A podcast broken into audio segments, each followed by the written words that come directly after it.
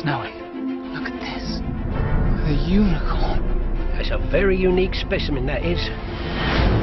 For Chinese audiences, The Adventures of Tintin, The Secret of the Unicorn is an appeal to nostalgia that doesn't register. Two weeks after hitting Chinese cinemas, the film had so far managed to secure a modest 60 million yuan at the box office. Unusually low considering that the film is the product of two giants, director Steven Spielberg and producer Peter Jackson. It appears the duo is nonetheless quite enthusiastic about Tintin, with plans for two more sequels. Reportedly, they have already chosen the stories for the following sequels and will take turns to direct them. What's this?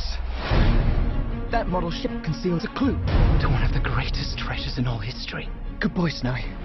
Spielberg's interest in Tintin dates back to the 1980s when he obtained the copyright to produce film adaptations, but failed to do so because he was occupied with the filming of Indiana Jones and the Last Crusade. When I read the books of Tintin, I was mesmerized and I fell in love with the characters. And I decided way back in 1983 to uh, see if I could get the movie rights to make a movie out of Tintin. Jackson, on the other hand, being a longtime fan of the comics, agreed to partner with Spielberg and proposed using motion capture techniques to do justice to the original. He has no idea what's coming. You know the value of that scroll. I will find it, with or without your help. The strategy proved a success. The adoption of motion capture and 3D technologies presents a perfect representation of the world of Tintin. You're about to walk into a whole mess of danger.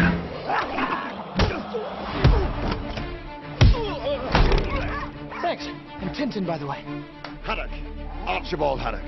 While 3D technology lends a certain dynamic to the relentless action, the motion capture technique brings the characters to life with amazing authenticity. As the characters speak, the almost unnoticeable movements of the lips match exactly with the words coming out of their mouths.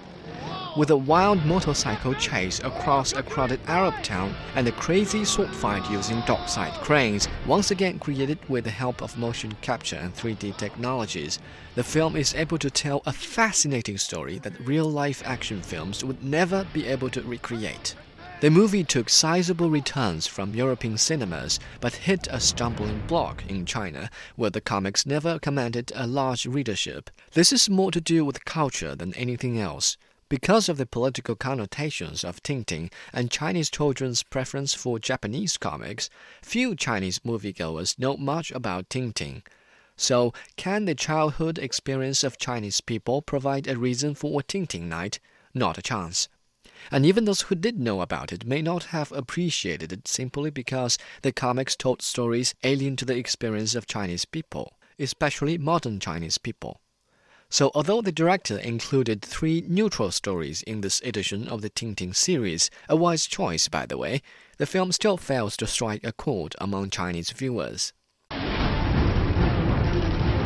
can't turn back. Not now. Not now. As a side note of interest, the renowned motion capture actor Andy Serkis plays Captain Haddock. Some say his rendering of the alcoholic and reckless captain outshines the main character. With 20th Century Fox ready to support his quest for an Oscar award, we'll see how far he can go in his attempt to gain recognition for the skills of motion capture actors. By and large, successful though it may be in the European market, The Adventures of Tintin, The Secret of the Unicorn is a technological triumph that falls short in its attempt to attract people from a different culture with different experience of youth. I remain curious to see how it will be received in America. On a scale from 1 to 10, I give this one a 6.